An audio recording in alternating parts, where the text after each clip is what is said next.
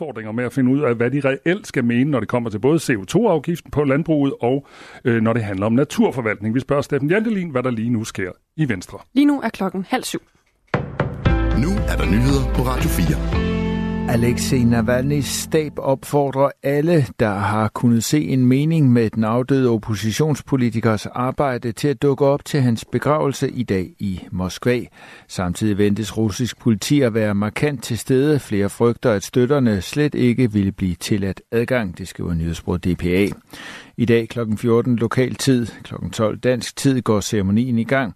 Det sker i en kirke i det område af Moskva, hvor Navalny boede, inden han blev fængslet. To timer senere skal han begraves på Boriskovs kirkegården.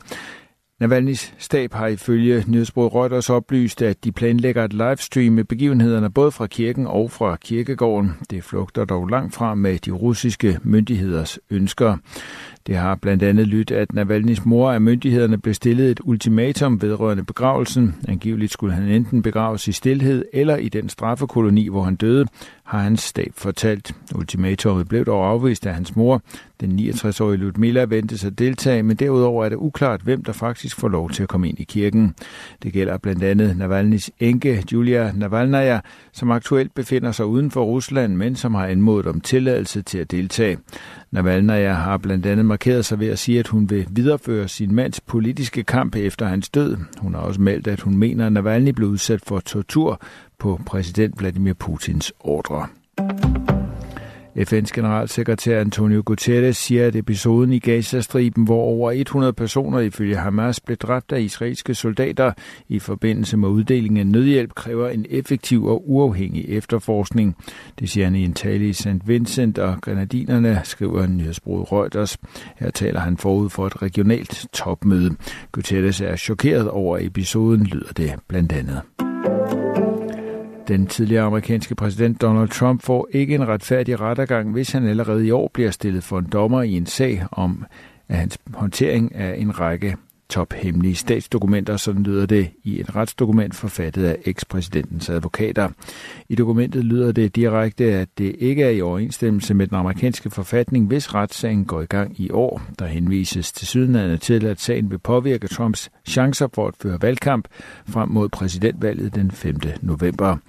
Republikaneren Trump formodes ved valget at skulle op mod landets nuværende præsident, demokratiske Joe Biden.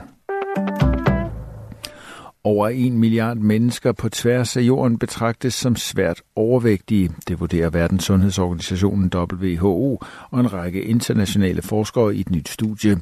Svær overvægt, det vil sige en BMI på over 30, er nu så almindeligt, at det er mere normalt end undervægt i de fleste lande.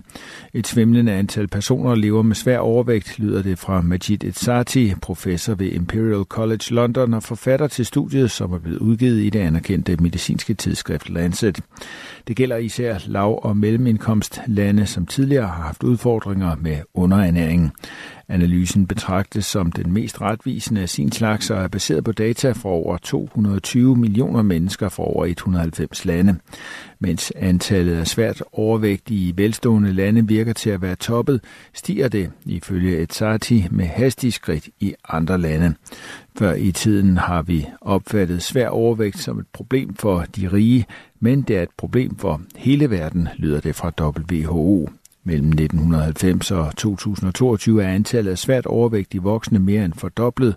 For børn og unge mellem 5 og 19 år er antallet